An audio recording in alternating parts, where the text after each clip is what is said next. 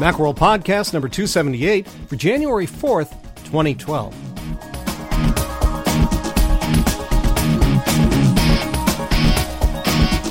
Welcome to another Macworld Podcast. I'm Chris Breen.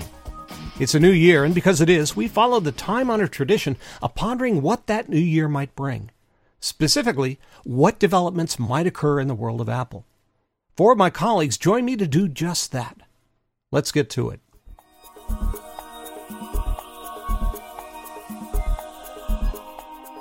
I'm joined by Macworld's Jason Snell, Hello. Dan Frakes, Hello. Dan Moren, Good day. and Lex Friedman Hi there. to discuss Apple and the future. Welcome, colleagues, all. Before we get to specific technologies, let's talk a little bit about the company. And this will be the first full year that Tim Cook is entirely in charge without Steve Jobs looking over his shoulder. So, do you see the company changing in any significant way? I I don't think so. I mean, I, you know, you're right that this is the first year that Steve Jobs is not sort of hovering in the background, but you know, it's worth keeping in mind that he, you know, Tim Cook basically did run the show because Steve Jobs was on medical absence for almost all of 2010. So, while Steve Jobs may not be, I I, I think that the it's not too different, right? In the same way, I think he's still sort of maybe hovering over them, depending on how your spirituality is viewed, but his influence is still being felt. And in that sense, I think the Apple that we're going to see in 2011 is, you know, it's going to look a lot more like the Apple of 2010 than it's going to look like any other kind of Apple. Yes, but what about in 2012? Oh yeah, that's the next year, isn't it? I'm still writing 2011 on all my checks. Also, I'm still writing checks. In 2012, it's going to look a lot like the Apple of 2011. Yeah, I, I mean, I think it. I mean, I think what Dan's saying is right, at least for the near future. We, the culture at Apple, I don't really expect it to change right away because, I mean, Jobs basically built Apple in his image and hired the people he wanted to hire, and they they they have always said the things he would. You know, when you go to an event where other people are speaking, they're always the same kind of thing. I mean, it's just really a reflection of Jobs still, and I don't see that changing right away. I mean, it may. Who knows? In two or three years, once Jobs been gone for a while, and there's been some turnover in the company, and you know people feel that the uh, the uh, that, that they have room to do things a little their own way. Maybe it's going to change a little, but it's it's going to be a few years, I think, before that happens. If you look at the the only public changes that we know about Tim Cook's leadership style now that he's taken on the CEO role, it's been you know the, the two that have gotten any publicity are you know uh, reintroducing the employee uh, charity matching program, where if you make a charitable donation, the company will match it, and giving extra bonus vacation time around the holidays because everybody worked so hard in 2011. So uh, you know, to me, the, the the biggest shift that we're able to perceive so far is just that Tim Cook might be nicer, uh, which I don't think is going to come as a shock to anyone. Uh, but I don't see that as a long term, you know, change to Apple's overall strategy. I think the biggest difference we'll see in terms of how Apple releases go is that anytime there's a problem now, people will blame Tim Cook personally instead of Apple at large. I think the last uh, the last week of the year, Tim Cook was just wandering around the Apple campus, and whenever he saw somebody who was supposed to be on vacation, he would shout at them, "Why are you still here?" The new Apple is style. nicer and lazier. Well, and I, and I do wonder about that in terms of the way Apple deals with the press, because in the past, largely because of Steve Jobs, I think that Apple has been very careful about what they say, has set up a very strong wall between itself and the press and, and itself and the customers in a lot of ways. Is if Tim Cook is a nicer guy, do you see that loosening up? I mean, I think we'd all like to think so, but at the same time, I don't think any of us necessarily thinks it's entirely likely. I mean, you know, Tim Cook may be a nicer, I'm putting that in air quotes for the benefit of our radio listeners, um, CEO, but I think, you know, he clearly learned at the feet of Steve Jobs, right? So I don't see that necessarily coming from like as a proclamation on high. Now you will return the press's phone calls every time.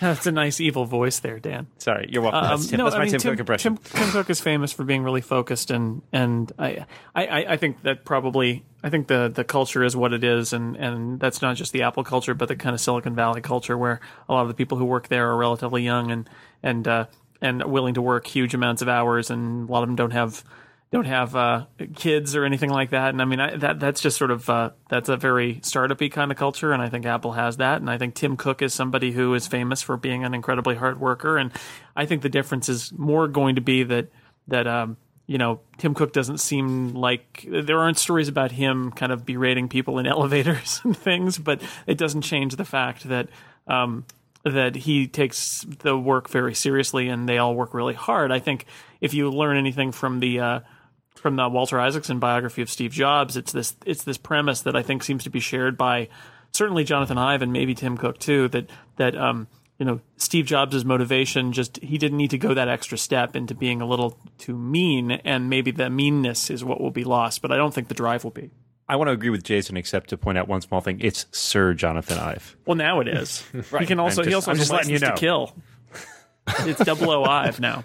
So let's turn to specifics, starting with the laptop. Is the MacBook Air the future? One where we may see a 15 inch model? Or do you think that we're going to continue to see kind of the, the lightweight laptops as well as the heavier weight ones? Yeah, I mean, I think this is. Uh, I think the the MacBook Air clearly is the future. This is the kind of product that Apple wants to to sell. Uh, laptops are already overwhelmingly the most uh, Macs sold. It's it's uh, getting toward three quarters of all Macs. It's been two thirds for a while, and it keeps creeping up. And the Air is, by all accounts, wildly popular. Um, I've been I, my mind is boggled by how fast the the Airs are. This latest generation of Airs with the the Core i5 in them, and the and the, and of course they've got the flash storage and that combination. You know, for a little laptop, it doesn't feel compromised at all. In fact, it feels faster than my iMac from only a couple of years ago. So I think they are going to push this. I think I think the general feeling is that most people don't actually need all of that extra stuff and that these computers are are are fast enough and people like them to be as small and light as possible. So yeah, I think we'll see I, I would not be surprised if we saw a 15 inch air, but I also think you know that's the overall trend is that the the uh, the heavier, more full featured laptops are going to become um, more niche products and not the mainstream, and that the Air will at some point I would say even change its name, might even just become the MacBook and leave it at that. That it's the mainstream product of the future. Yeah, I think Well, I think Jason's right about the uh, you know the shift in it. I think you know it's interesting that we saw last year not only uh, the introduction or the, sorry the revisions to the airline, um, but also the fact that Apple discontinued the just the polycarbonate white polycarbonate MacBook. Right, that's totally gone, which is one of the reasons I think you know uh, Jason's right about that shifting to just becoming the MacBook. Uh, Also, and- it's Sir MacBook now. Sorry, Sir MacBook, um, Knight Commander of the British Empire. Uh, so I think that because of that, there's there's an opening in, in Apple's lineup, and there is this idea that, especially because the the MacBook Air is now positioned at the quote unquote low end, um, at least pricing wise, um, it, it does seem positioned to be the default for the laptop line going forward, and I could see it slowly absorbing like some blob from outer space, the rest of the MacBook Pro line. But I think it'll be gradual. I mean, I think I think you know definitely the 15 inch comes first, and it might be a while before the 17 inch gets brought into the fold. But I think eventually that's that is the way that all Apple's laptops will go.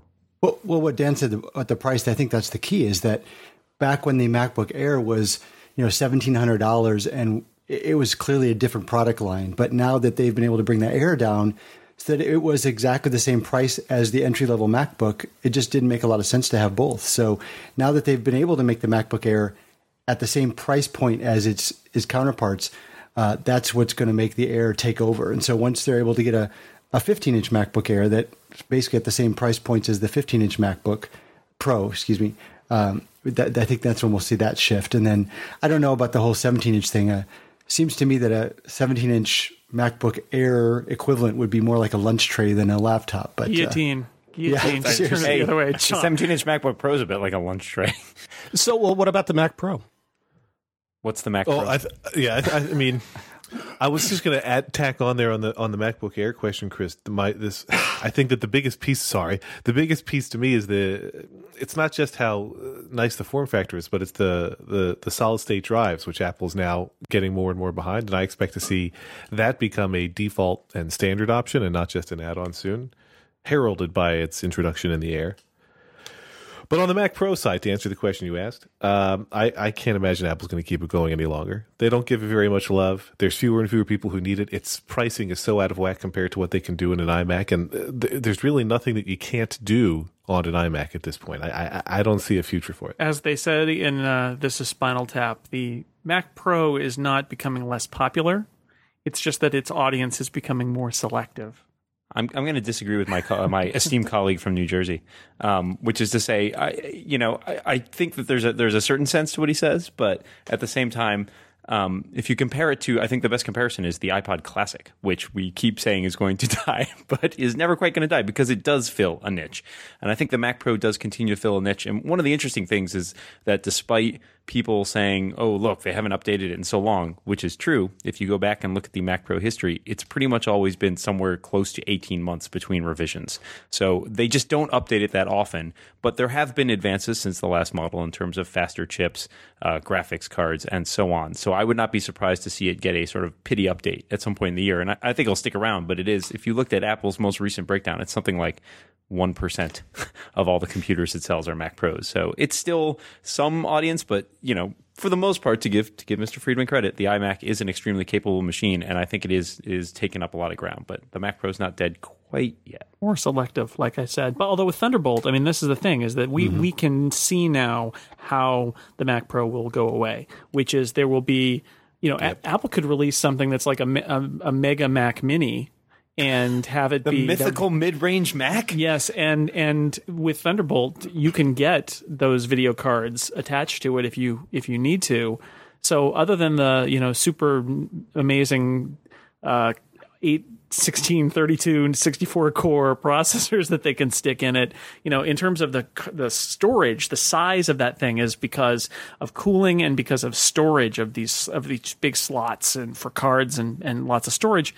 Thunderbolt can can uh, handle most of that. So so I'm not sure if 2012 is the year that it goes away, but certainly the writing is on the wall, and it's. I would say there's an outside possibility that we're going to see the successor for the Mac Pro, the the one that isn't the replacement, but is clearly going to pick up those customers. That could happen this year.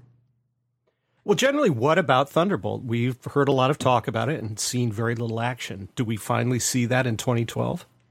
A lot of the the uh, Windows based PC makers are finally saying that they're going to start adding Thunderbolt to their PCs. So I think that's that's going to be the critical mass where we start to see a lot more accessories now. And I think Apple, if not publicly, I don't, know that they're necessarily likely to go out and start pimping, you know, Thunderbolt accessories left and right. But I think it's almost certain that they're, you know, trying to convince accessory vendors and third-party vendors behind the scenes to adopt this, uh, especially in place of things like, you know, FireWire and uh, eSATA, that kind of stuff that which has you know always had a smaller niche. Um, I think that they're they're probably pushing it if they're smart. Intel as well, and both of them are you know working on the business angle more than the technology angle because it's it's a great piece of you know an impressive piece of technology, but we just we really haven't seen widespread adoption yet. And I will say, I don't think the 2012 will be the year that we'll see Apple lower the price on the Apple Thunderbolt display from $1,000, although I would really like it to be. Yes. I don't know. I don't know. It's uh, probably right, but but I I think in general Thunderbolt stuff will become more mainstream. Lex is probably right that maybe there will be some other kind of Thunderbolt display out there, but um, you know, it, it, by the end of this year we'll have much more out there. Thunderbolt will be a more realistic thing and a little less of a uh, less of a, a theory. And the good thing is there'll be a year's worth of computers out there that already have that port sitting there when that happens, which will be nice. You won't have to if you bought something in the last you know year year and a half you won't be left out because you know, all the latest apple stuff from 2011 had thunderbolt already on it Now, is it currently possible to get a Thunderbolt cable that isn't 40 bucks? this is uh, like a this is like a reality show now we're gonna go go shop Just checking because I, I don't know if Monoprice has them or if you can use a DisplayPort connector that's no you can't use it you gotta have because i believe there's a chip in it i think you mm-hmm. actually have to have a thunderbolt cable It, w- it won't actually work and it has a little, unless it has a little lightning bolt on it. Yeah. They're very they're very precise about that. and the lightning bolts are they don't grow on trees chris they cost a lot of money those lightning bolts. I just bolts. can't ink that in myself. No. No, all, all Monoprice has right now, I believe, are just the the uh, Thunderbolt to Mini DisplayPort cables. Or so the basically, Thunderbolt video. to USB and Thunderbolt to. Right, right. Yeah, Right, so the- so I could make that prediction. I think by the end of the year, we will have Thunderbolt cables that are available for uh, a good deal less than fifty dollars. Yeah, at, at Monoprice. Right. I was gonna say, and Monster will be selling gold plated ones that will cost you like eight thousand dollars. Yeah, A- and not just the cable ends are gold plated. The entire thing is gold. Yeah, plated. yeah, and exactly. it comes with a Dipped monster. Uh, so, thanks to a single line in uh, the recent Steve Jobs biography, we must speculate about an Apple TV, and not the little set-top box that we know about, but a real live TV set. So, is this somewhere that Apple really wants to go? No. You you you finally cracked it there, uh, Chris. You finally cracked it. I, no, I, my No. ta- I'm willing to, to gamble and look foolish because I'm so good at it. But I can't envision Apple releasing an actual television. I can envision Apple really tweaking what they, uh, you know, how Macs work and how Apple TVs work uh, to make them bigger and better in other ways. I can certainly see Apple making a stronger content play on the existent Apple TV than it has before if they can get the somehow get the content creators to agree. But I, although I certainly look forward to foolishly uh, eating my hat later, I just cannot believe that Apple would want to get into the business of making televisions. Um, I yeah, I, I think that's seems right to me, but at the same time, I wonder how. Well, I mean, it, there's a lot of question about what upgrades can be made to the Apple TV, and I think the the line in the Isaac Isaacson biography, he's specifically sort of talking about like user interface, right? Because that's a lot of what's frustrating people, especially about their television, about how hard it is to to set up your television. But I mean, that's something that Steve Jobs famously, you know, he spoke at a what the D conference several years ago and said, you know, it's a pain because you've got all these. You can't just be another another set top box in some ways. Like that doesn't give you the kind of control that you want, um, especially the kind that, that Apple likes to have when it comes to developing the entire thing. Um, and so I can see the temptation there being for them, but it is just such a crazy market for them to potentially enter. Whereas the Apple TV itself, the current model, is actually a pretty good device, and I would like love to see them spend some more time refining that. But it it seems to get fairly short shrift as it is right now. I mean, I'm still sad that the Apple TV doesn't have, and I know Apple. It seems that at least Steve Jobs' Apple never wanted to get into DVR functionality. But if the Apple TV could do all those things, if it had a tuner and a DVR, then I don't. Then it it effectively does replace the television even as a set-top box because you only have one device to do everything. I think we can all agree it will have Thunderbolt. You know, every time this topic comes up, I want to react like Lex, and I think about all those people who said Apple will never get into the mobile phone space for A, B, C, D, E, F, all these reasons. So I, I, I I don't want to be too foolish like Lex, but Take his bet, man.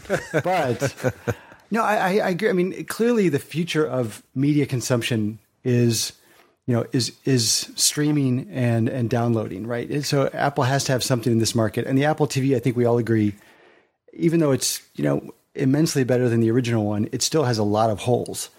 Uh, so it, it seems like the kind of thing where Apple, as as Dan said, Apple has an opportunity because everything else out there is just a mess. And you know, Jobs once said that what what was it about uh, Blu-ray players? It's a bag of hurt. I mean, Blu-ray players are simple and easy compared to TV, DVR, cable, you know, media. I, I mean, that's the bag of hurt. But um, I, I I agree with with Dan. I think Apple looks at this and and their mouths watering, thinking about how they could do it better. But uh, but the TV market itself is so crazy. So I'll make a I'll make a wacky prediction because I, I it's always you know I'm good for one. Um, I think that uh, we'll probably see an Apple TV hardware upgrade, um, maybe a couple different models. I think we may see we'll see some new offerings. I, I think uh, some live some more live streaming um, uh, third party pl- third party API for Apple TV so that uh, companies can write their own plugins and not wait for a software update from Apple in order to add specific content partners. I think that's one place Roku's really got it over Apple.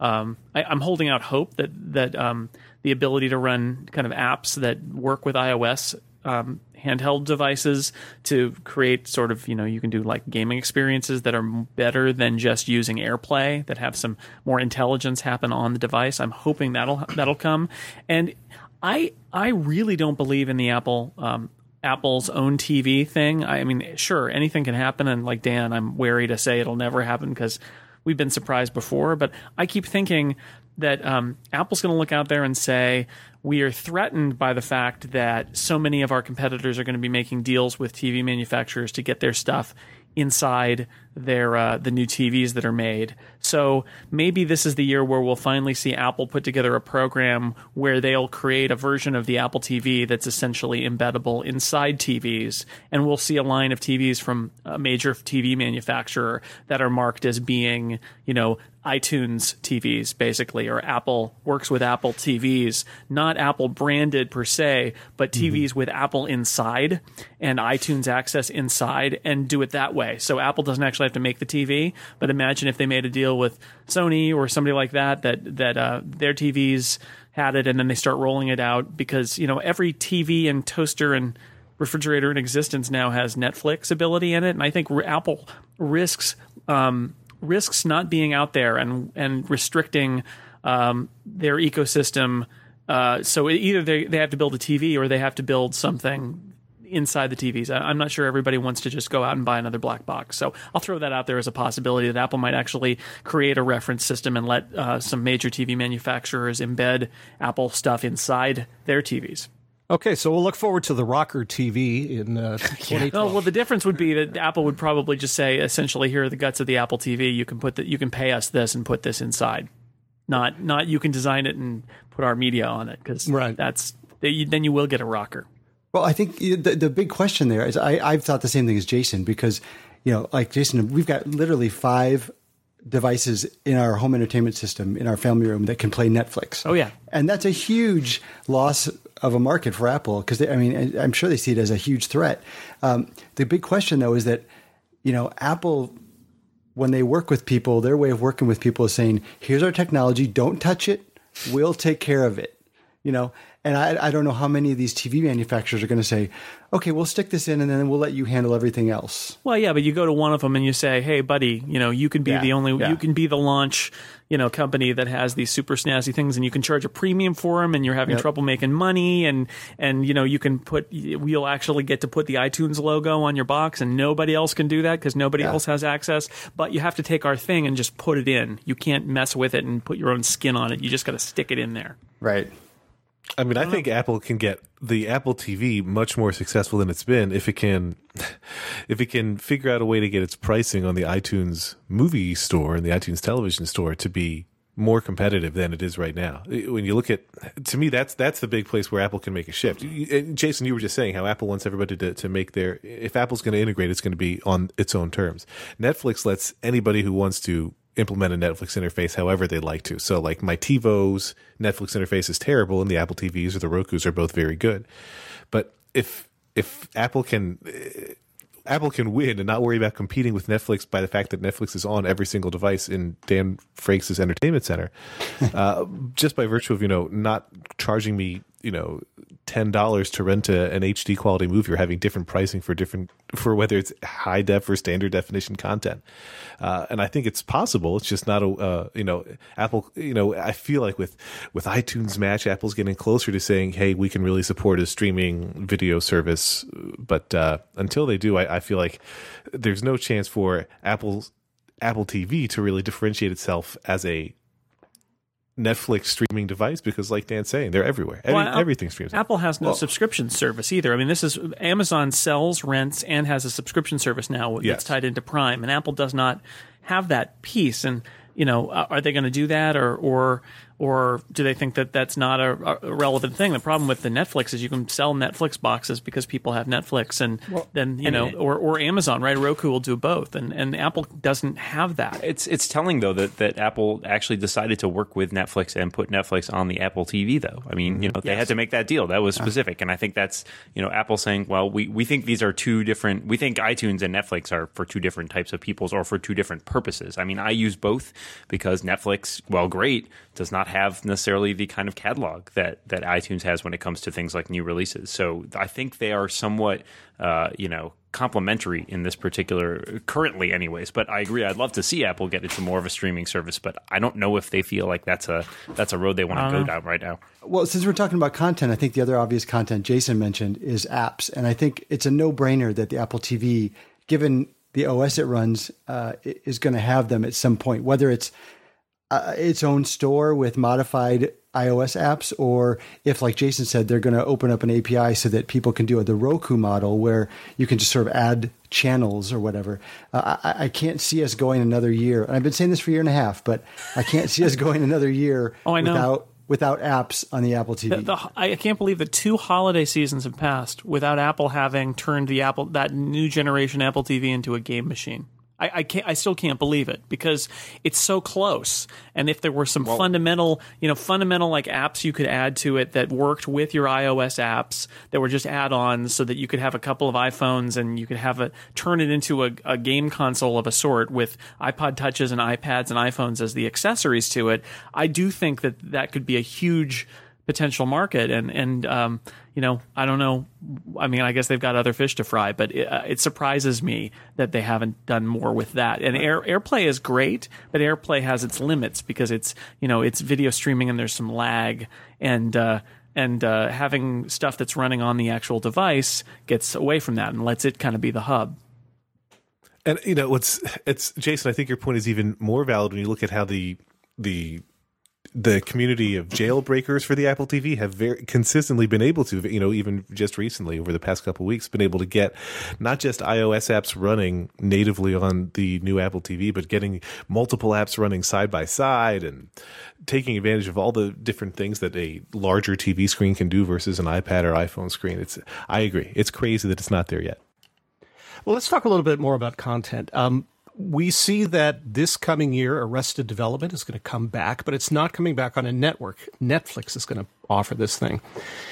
With Netflix getting into that kind of business, and I think this is largely to start skirting the major content providers, Apple has had a difficulty with the Apple TV because of content providers as well as in the iTunes store. Do you see Apple starting to explore ways to get outside the movie studios and TV studios to provide different kinds of content? I don't know if they want to do that quite yet, but at the same time, the pressure is only going to mount. I think between Netflix uh, producing its own original series, which it's starting to do this year, I, I, think it, you know, Hulu has been doing things like that as well in terms of producing. They're more like shorts, but they've definitely done a lot of their own original content. Uh, I, I would not be surprised to see Amazon get into that business perhaps i mean it's something that i feel like they might they might take on and it, apple might feel itself squeezed if it's everybody's sort of starting to try and circumvent the middlemen that are the the studios and the distributors so wow. I, I, I, don't. I don't. I can't see it. I don't think. I, I, think Apple is a company that will make some partnerships, and that, that's what I would. I would think that they would do. I, I can't see. Um, I can't see Apple you know, funding, it's, funding it's, its outside. own, buying its own programming, buying its own iTunes uh, exclusive stuff. I, I, think it's more likely that make they'd make a deal with HBO that the only place you can get HBO oh.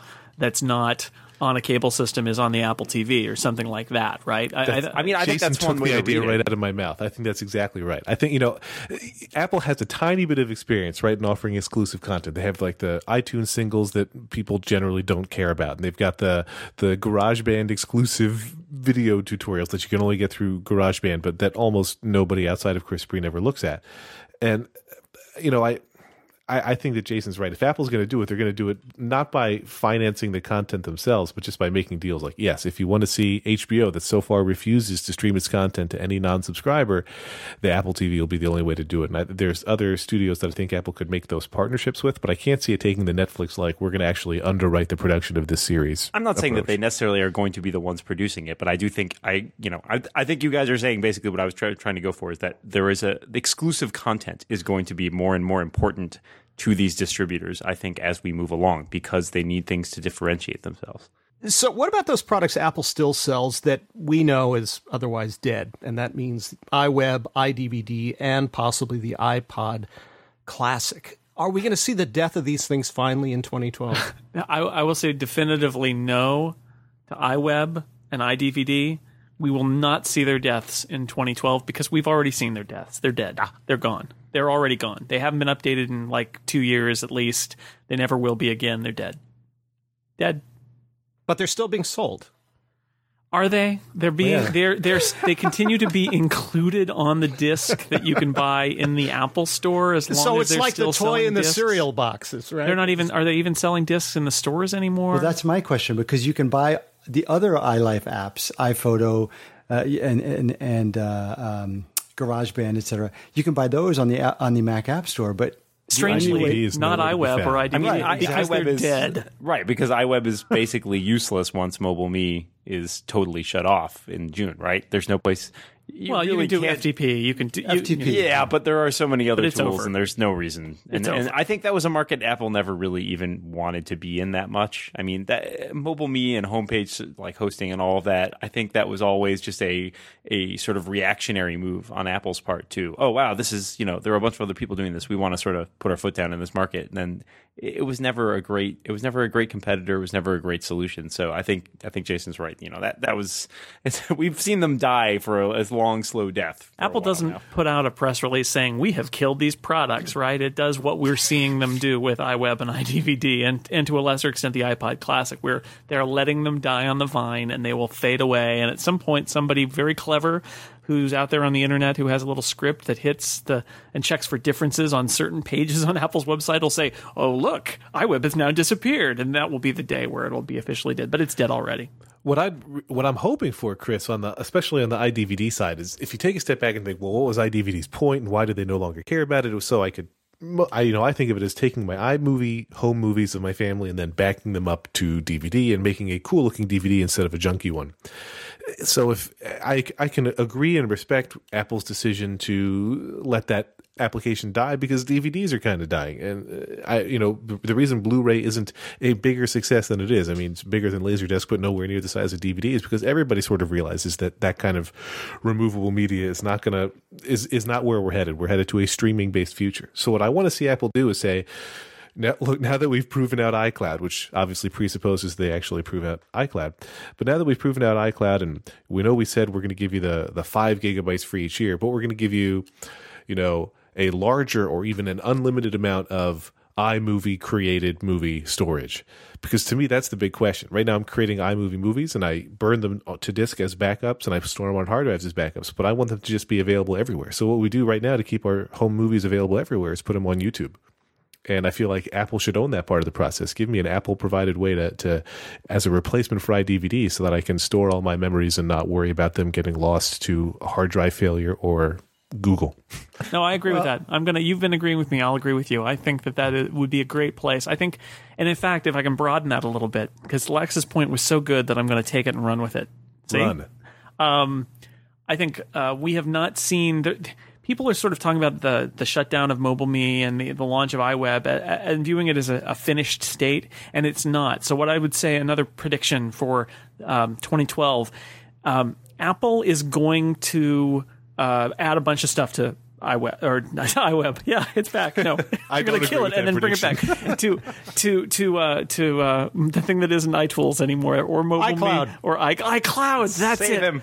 ICloud. Apple's going to add a lot of stuff to iCloud that, that, that we don't know about yet. That they're going to be adding. That in fact, by the time the mobile me shutdown happens, I would suspect that we'll see things. I think a great example would be an update to iMovie that creates a, a direct kind of flow into a movie hosting system based on iCloud that shows up on your Apple TV, that shows up in iTunes. It's sort of like your videos, you press the button, they go live, and you can see them wherever you are. I think that that will definitely happen. I think that, you know, movies in the cloud is probably going to happen depending on if they can sign all the deals with the movie studios. I think I think you're going you're going to see a lot more happen um, in terms of features of iCloud than we've seen so far, and that that will smooth out some of the anticipated roughness of the shutdown of of mobile me. I think Apple definitely has a whole second wave of stuff coming for iCloud Call it eWorld. or iTool, iTools or whatever it is. Yeah.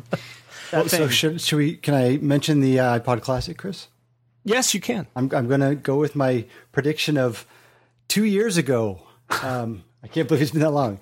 Apple when when Apple has an iPod Touch with 128 gigabytes of memory, the iPod Classic will officially disappear. I said it two years ago, and I'm We're sticking getting with it. close. Yeah, but about, but about iCloud and the, and the further services, I, I you know we've looked at iTunes Match and it sounds great, and we looked at iCloud and all the syncing and that sounded great, and then when you actually implement it, it doesn't work as well as it could. Hmm. And I think a lot of us thought iCloud has to be right out the door, and it wasn't.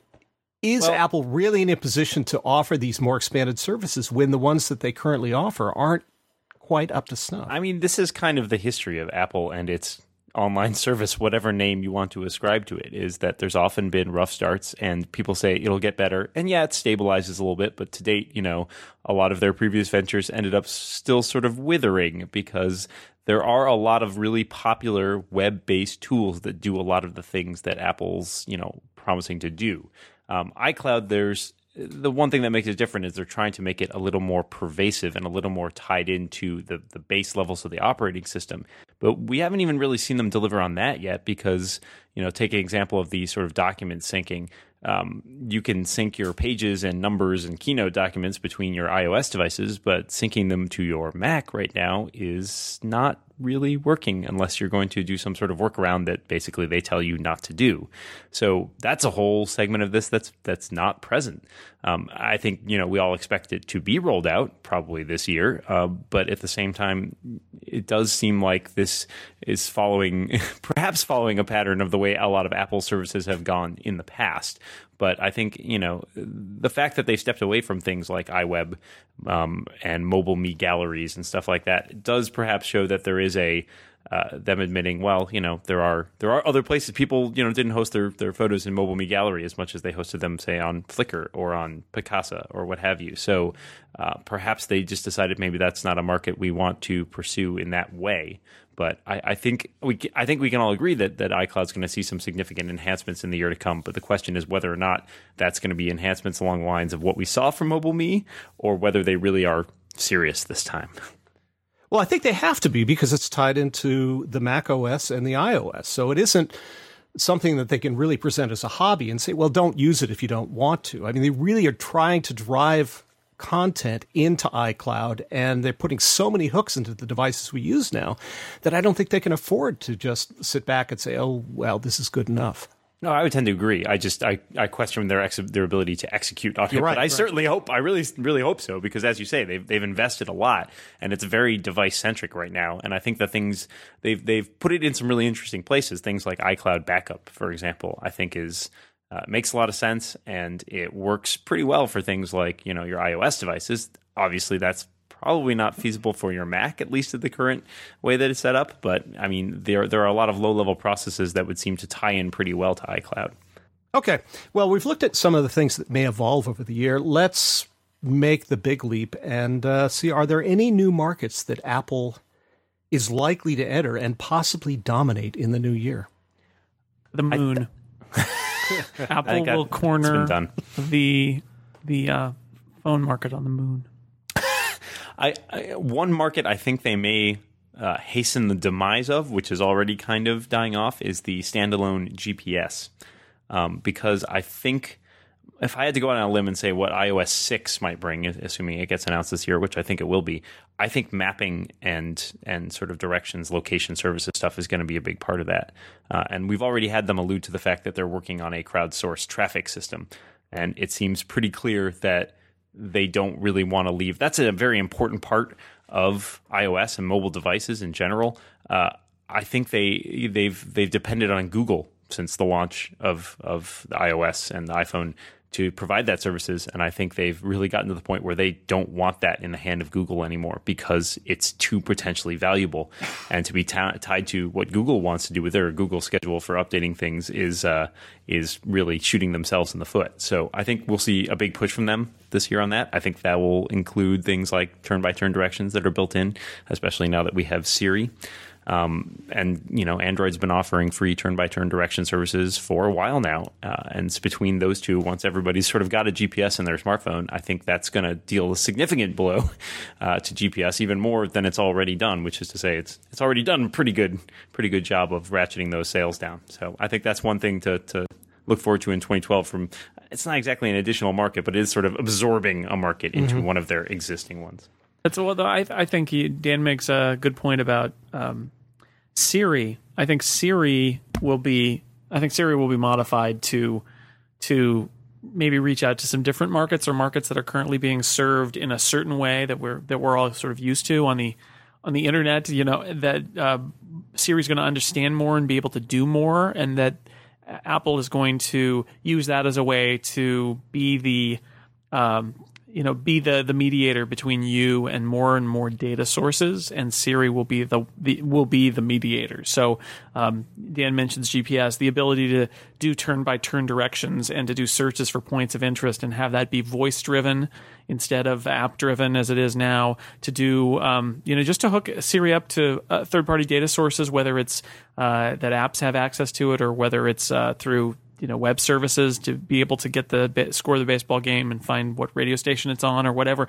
I, mean, I think there are going to be all these different things that we kind of view now as being things you find on the on the internet that Siri is going to um, do for you, and there's going to be a preferred partner for that, uh, presumably, and Apple will impose itself in in there as a part of building up Siri. And I to, think to tie that in with a previous market really quick, I think you know we talked about the Apple TV earlier. Um, I think it would not be shocking to see a way to control your Apple TV by, if not using Siri on the device itself, which of course would require them to do, you know, microphone and all that. Um, but I think that you know I could see if very easily you being able to control your Apple TV via Siri on your iPhone, and I think you know, especially since Microsoft has shown that it does that kind of thing, it's doing that kind of thing with the Kinect uh, and its Xbox 360. Um, that wouldn't really shock me. And in fact, I think it makes a lot of sense. And I, you know, sometimes I want to talk to my phone and tell it to show something, play something on Netflix on my Apple TV. So clearly, mm-hmm. I'm the market for that. Well, I mean, uh, if we're going to keep it all our predictions Siri based, I would say that uh, I mean, I think that certainly 2012 will be the year that Siri comes to pretty much every device that Apple offers. I think is when you use Siri on your iPhone 4S, and the more you come to rely on it, you realize you really need it on your Mac.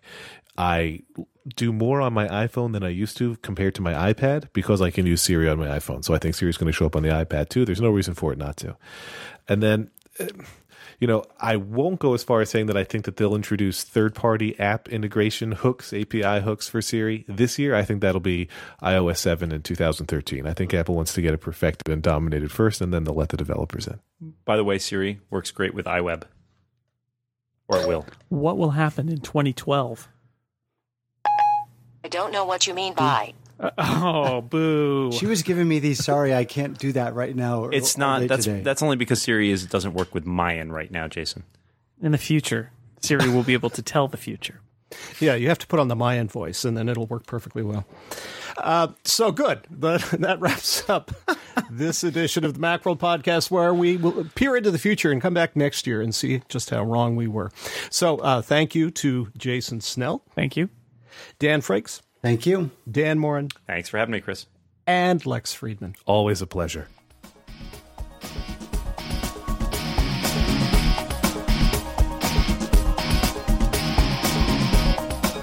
And that wraps up this edition of the Macworld Podcast. I'd like to thank Jason Snell, Dan Frakes, Dan Moren, Lex Friedman, and of course you for listening. If you have any comments or questions, feel free to drop us a line at podcast at macworld.com or you can leave us a voicemail at 415 967 3622. This is Chris Breen reminding you that you can find more Apple, Mac OS, iOS, and technology news, views, and information at macworld.com. Thanks for listening. See you around.